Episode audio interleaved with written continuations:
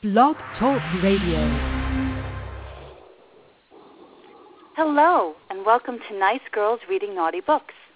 I'm your host, Bernadette Walsh, and I'm so pleased to introduce my guest this evening, Beverley Eikli. Beverley hails from Australia and is the author of eight historical romances and the winner of several awards, including the Romance Readers of, Australia Award.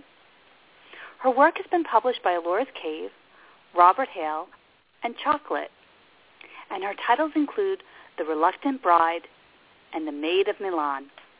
So Beverley, welcome to Nice Girls Reading Naughty Books. How are you? Hi. Hi, Bernadette. I'm well. Thank you very much. I'm pleased to be here.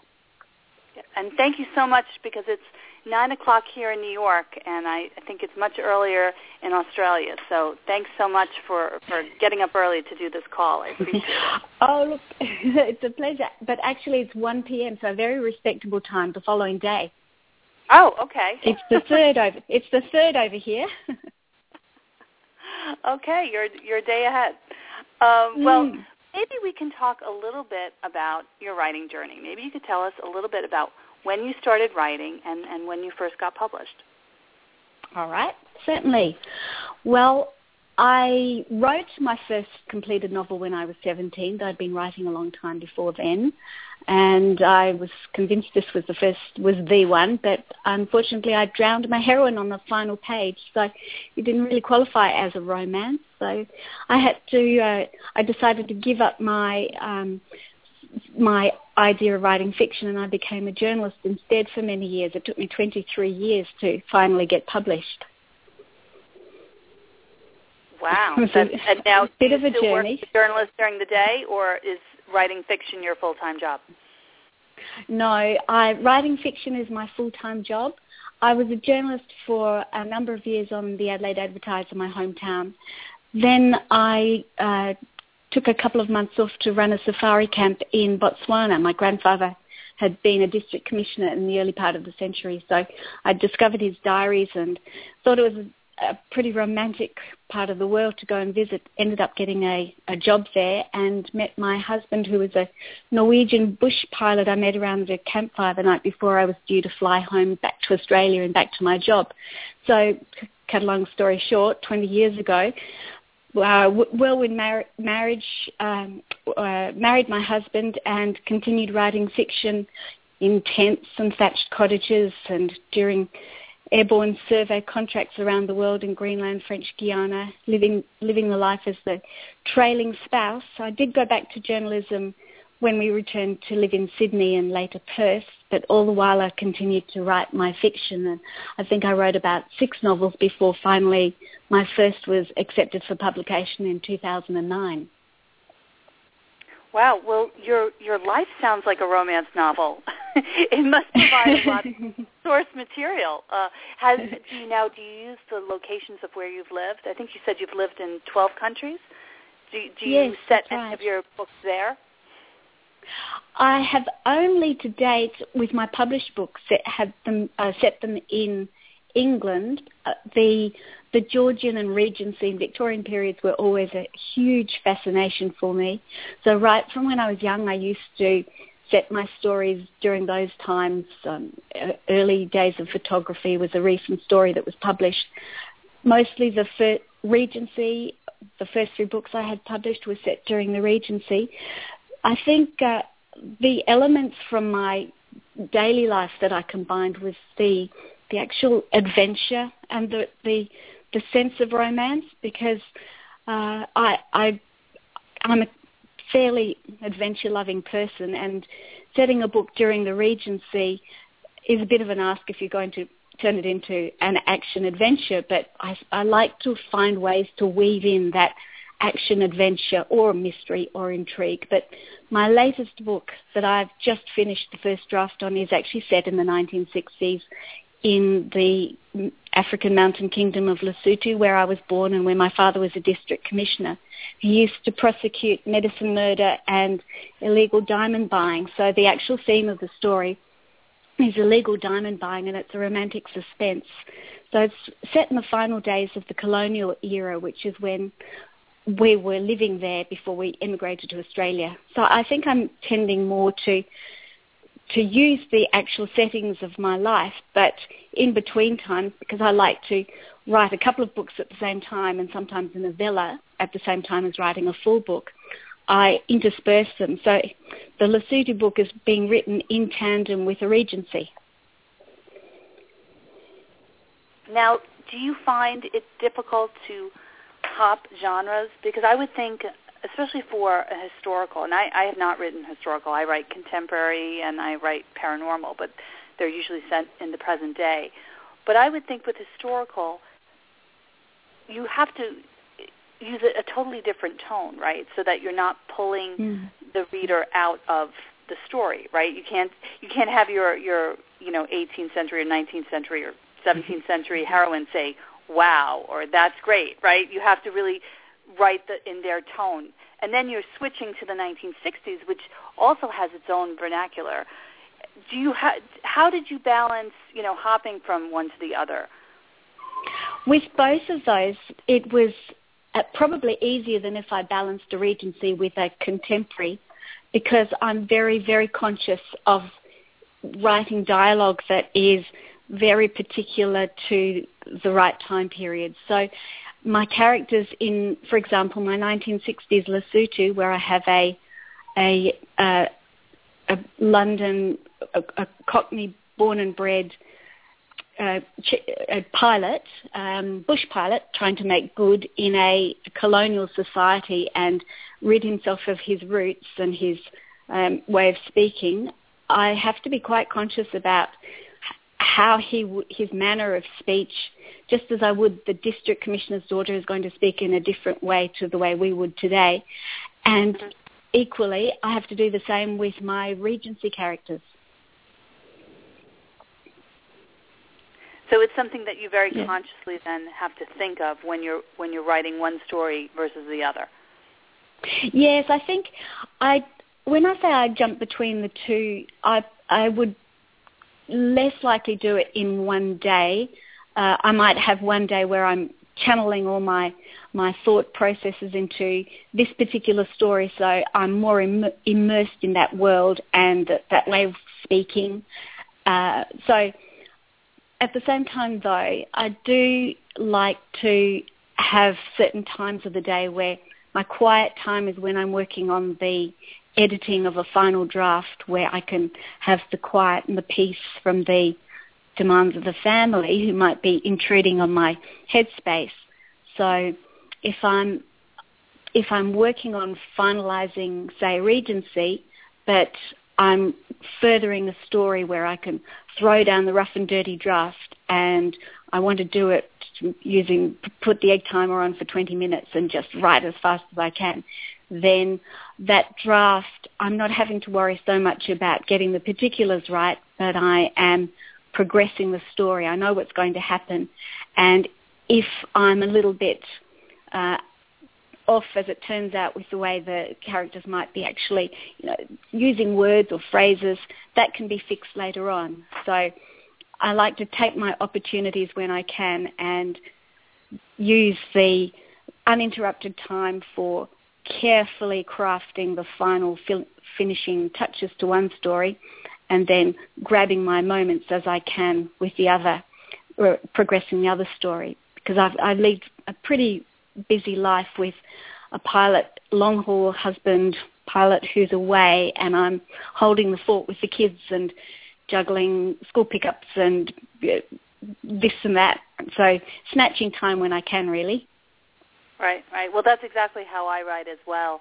I work full time and I also have a family, so I really, I, I often tell people, they're like, when do you find time to write? And I say, well, you have to make the time, and and you snatch those times in the in the margins of your life. So, for example, mm. when my mm. daughter is dancing, I'll I'll have my computer, and while she's dancing away, I'm you know I'm I'm working on my book. But it's very and you almost use a different side of your brain when you're doing, like you said, the the the, the first draft, the down and dirty, like just trying to move the the plot along. I find that drains me a little bit more than the editing part where you, like you said, you're you're perfecting the the language, making sure things sound the right way, you know, fixing it is I find that easier. I think probably because it's a little closer to my um, my day job, which involves a lot of editing mm. as a lawyer. Right, but, right. So, you know, so like I find when I'm doing the first draft, that's where I have to be alone. That's where I have to be someplace really quiet.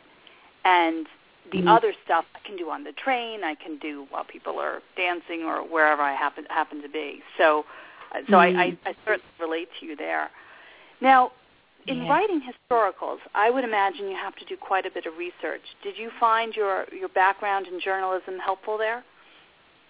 It wasn't um, really my background in journalism that helped with the background of the story. Perhaps the research, yes, in certain respects with um, fine tuning it, but since I was 12, I've just devoured social histories. So I'd read as many social histories as I'd read novels. I loved learning and discovering how people lived, which often threw out wonderful plot ideas.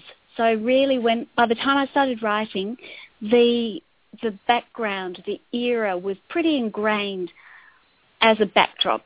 So I'd put the plot on top of that. And the plot very often came from the research I'd done. I love writing stories about um, women in impossible situations, seemingly at the time when they had so few legal rights. So, for example, um, one of my books, my second book, I have a heroine who's been married to an abusive husband who's now dead, but the terms of his will strips her of the right to bring up their child.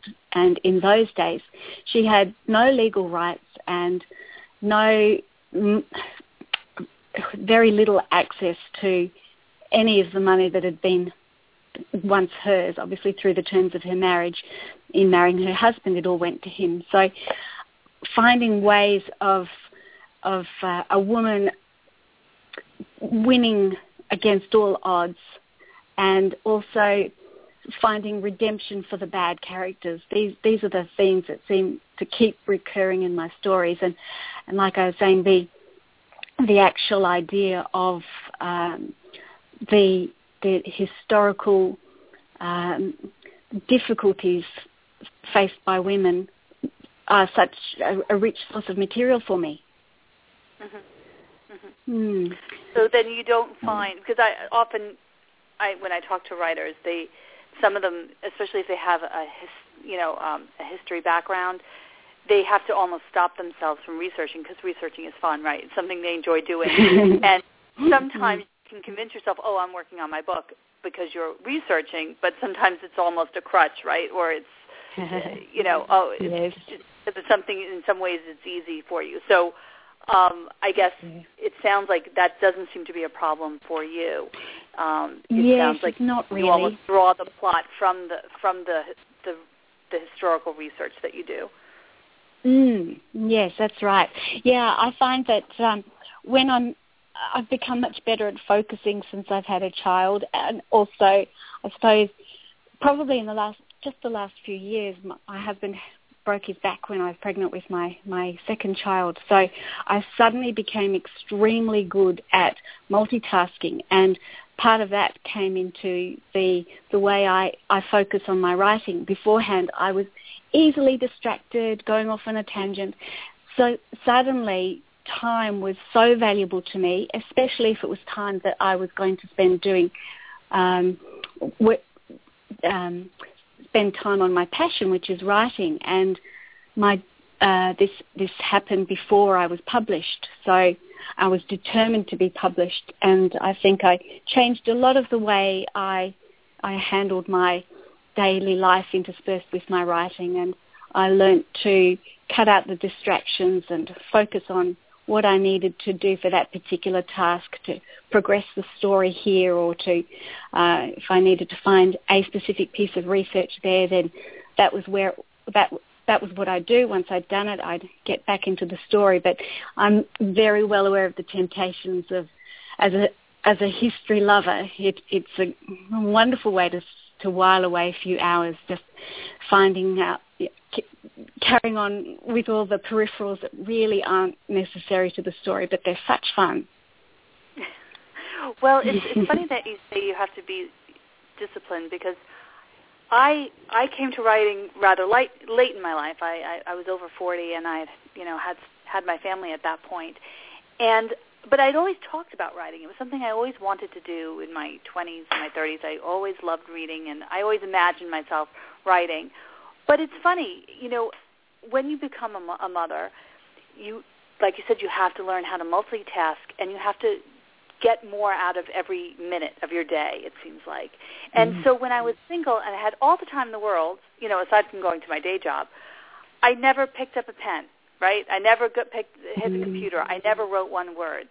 But when I was in a stage in my life where I had small children and I had to work full time and I had to commute, that's when I decided to write. And so often I, I could kick myself. I wish I could go back in time and, and say, you know, why didn't you write? But I almost wonder if if I had started writing at that stage in my life, I bet you I would have been one of those people that, you know, overwrites, you know, or writes where, you know, the, these people, they write a 200,000 word book that they have to cut down to 80,000 words. And because you have all the time in the world and you can be undisciplined. But mm-hmm. I think because I'm writing at this stage in my life, I've had to be very disciplined. And so I'm not an overwriter by any manner of means. I, I, I'm very succinct and before I sit down, I say, okay, I'm, I only have 20 minutes. I want character X to do Y, and and I have to get there. So you know, sometimes what is is is you know limiting could be limiting. You can turn to your advantage, and it sounds like that's something that you've done. So, yes, um, no, I, I I agree. I think of all that squandered time when I was footloose and fancy free, and the the time that I could have spent writing. But perhaps if it had all come so uh, so much earlier and easier, it wouldn't seem so precious now. Yeah, yeah. And I also feel too, you know, for me anyway, I think I had to live a little. And I had to experience pain and disappointment in my own life mm-hmm. in order to make mm-hmm. in order to put that pain into my characters. I think if I was writing yeah. at 22, you know, everything was great at 22. Nothing, mm-hmm. life hadn't touched me much at that. And so I think I mm-hmm. would have written very light, fluffy chick lit books as opposed to what I am writing, which are, you know, rather dark, dark, paranormal, you know, I also write contemporary as well, but but my themes are much darker, you know, and I, I think that reflects my life experience. Yes, so. I think so. I really agree that that life experience if if you are uh, if you've experienced the highs and the lows, and you you you can come at that novel from a perspective where you are really confidently able to get into the heads of the characters, those who are who yes who've had it good, but also those ones who and of course your stories and needs to have that conflict. So so some your heroine's got to go through lots of angst so much easier to write it believingly, believably if if you've been there first. You've been there too. Mhm. Mhm. Mm. Now maybe we can turn yeah. to some of the mechanics of your writing. Do you typically write mm. from the first person, the third person? Do you mix it up? No, they're all third person. i am much more comfortable writing third person. I've not really tried any other way. I do. I teach writing at um, University of Victoria and do set my students tasks so they can find where they're most comfortable and but definitely I'm most comfortable third person. I actually have never even tried the the third person. I'm I'm definitely a first person writer. But um, mm-hmm. I, I right, I think people find their comfort zone and, and what works for them. And for me, and yeah. from the first person, I feel like I have to get a little closer to the characters Otherwise, I start writing like a lawyer, which which is not great for romance writers. Doesn't make a very well. That's a so. that's a huge shift, isn't it? The, the different types of writing, but I suppose whatever words are words in that you have to use them and craft them for whichever uh, target or market is your target. So regardless of whether you're writing uh, something that's not romantic. It's still words that are are going to be valuable in the you know in the big scheme of things. You're crafting right, your right. work. Oh yeah, it's, it's definitely way. different side of your brain. But I think I think it, it's helpful in a lot of respects in my writing. Again, I think it's helped me to be a disciplined writer. I think it helps in the revision process, and I just think it's the being comfortable with words. You know, and I'm sure mm. you know when you you had the same experience. Journalism is very different from writing a romance novel. You know, so but it's mm. still you have that comfort level with me with words. You're not afraid of them. You don't agonize over them. They come. Mm. I think they come a little easier, and you can yeah. control them. I think so, and, mm. and like a little disciplined. Now, what yeah. is the heat level of your books typically? I know that you write some of your more sensual stories under a different pen name. Maybe you can talk mm. a little bit about. Yeah, sure. My my pen name is Beverley Oakley, which is a direct translation of my my name. Beverley Eikli uh, is my, is a Norwe- Eikli is a Norwegian name, and Oakley is really oak tree. So so I took the name that was very similar and kept my first name so I, so I could still um, respond appropriately when people called me at conferences. I once shared a, a room with four romance writers, three of whom I didn't know, and there were eight pen names or eight names between us. It was really confusing. it was a great, great conference. But the, the, the, the pseudonym really was to differentiate the heat levels. Not uh, they they're published by. I have my second one coming out with Ellora's Cave uh, in in a couple of weeks' time in January.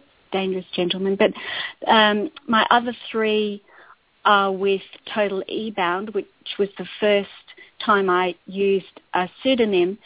Now they're they're classified as erotic.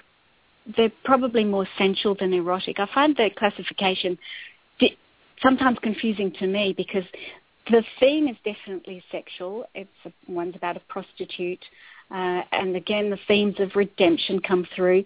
So you can't take away the the sex and not have the story, and yet they're probably no more explicit than any mainstream hot scene you'd find, uh, any mainstream romance hot scene. So, so certainly because my first three books were published by Robert Hale, a very traditional um, UK publisher, it didn't seem to me at the time right to to write to confuse readers who might pick up another Beverley Eikli book and and um, fall off their chair if it was a Total E-Bound or a Ellora's Cave book. so that's why I've done it. More than I'm quite happy for um, to be known by the two names, and I don't keep it uh, secret even from the family, but really it's just so that readers can un- understand what sort of stories I'm I'm writing.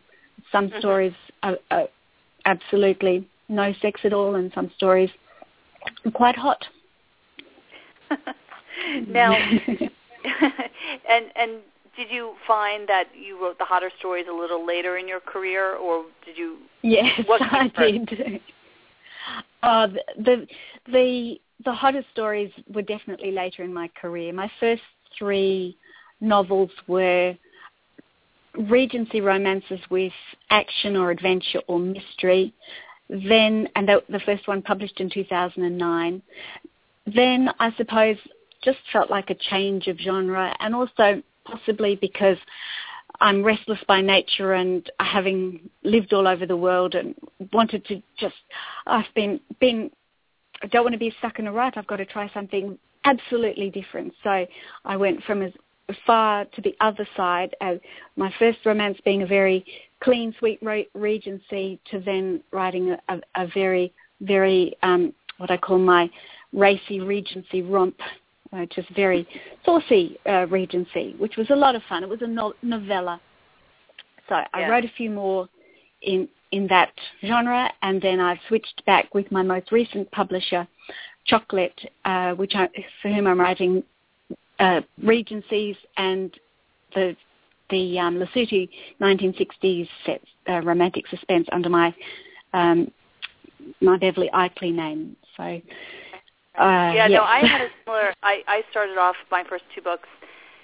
There was some romance, but it was definitely kiss and close the door, and I just couldn't. It was. It wasn't so much that um that that's what I wanted to write. I just couldn't write the hotter stuff. I just. I think I had to mature as a writer, and it it took me a long time to get there. But once you once you get into it, like you said, it's very it's fun to be saucy. So it's definitely. uh, and now that I'm I'm so I I wrote a four series paranormal series, The Devil and Legacy, and each book progressively got hotter and hotter and hotter, and I felt mm. very, very comfortable. Actually, sometimes a little mm-hmm. too comfortable. I had to like, you know, cut. I was like, no, I'd have to t- strike a, a, um, a paragraph or two. I'd be like, no, no, that's going a little bit too far. But uh, my book that I'm working on right now, I was trying to go back more to my roots, do more of a women's fiction, and and there would be romance, but much, much less but I mean, I, I now have some pretty explicit scenes in there. So it's again, it's it's sometimes the the characters, you know, they you don't control them as much as you'd like. So I don't know where mm-hmm. I'm going to characterize the current book. I'm I'm kind of be interesting to see where where these little characters take me. But again, I have scenes that are meltingly hot, and I don't know where it's coming from. But it wasn't what I planned on writing. uh huh.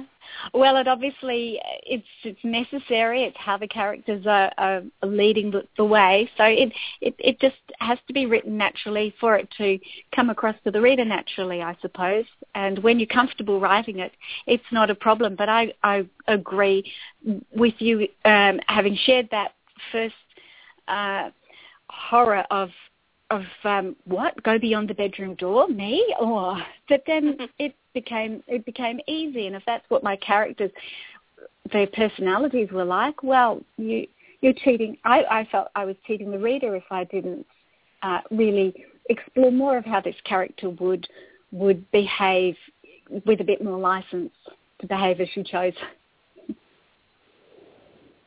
Yeah sometimes like i said you have to let them rip, and then you can always, you know, you can always pare them back a little bit if you need to in the rewrites. But um, mm. like I said, I've had a lot yes. of, you know, writing the, the the hotter stuff. I never thought that's the direction I would take, but I've really, really enjoyed it. It's fun. Now mm. we are running short on time. Maybe you could tell us a little bit about where people can find you online. Sure. All right. Well, my website is www.beverleyoakley.com. There's also beverlyoakley.com, which feeds into the same website, and all my links, Facebook, Twitter, everything you want to know about me is on my website. Okay, fantastic. And so, hmm. uh, some of your books that are coming up again. Do you have any new okay, releases? So, yes, I've got a, a new release with Ellora's Cave called Dangerous Gentleman, which is in the second series. It's the second of a series. The first one was Her Gilded Prison. It's a Regency. It's a, a racy, another racy Regency romp.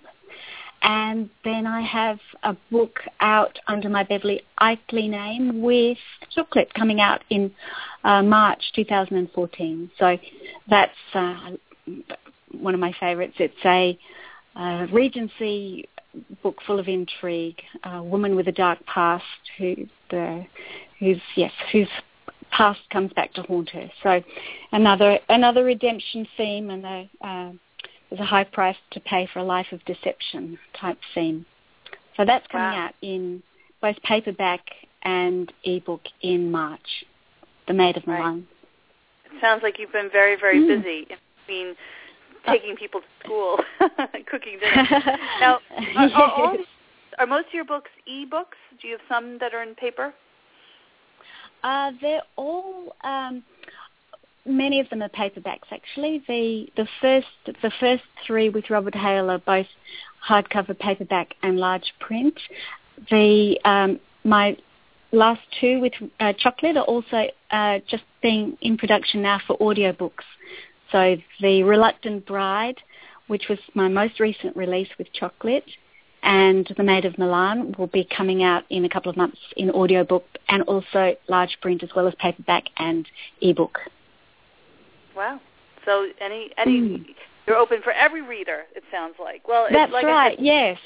You know, it sounds like you know you've only been published since 2009, although you've you've written for a lot longer. But you've certainly mm. made up for for lost time. There's a lot of books out there, and it's, it's, you're on fire mm. in, in more ones. So that's great. Well, Beverley, yes. I want to thank you so much for for calling long distance from Australia. I really it was been a pleasure, pleasure um, My chatting pleasure, with you. Bernadette.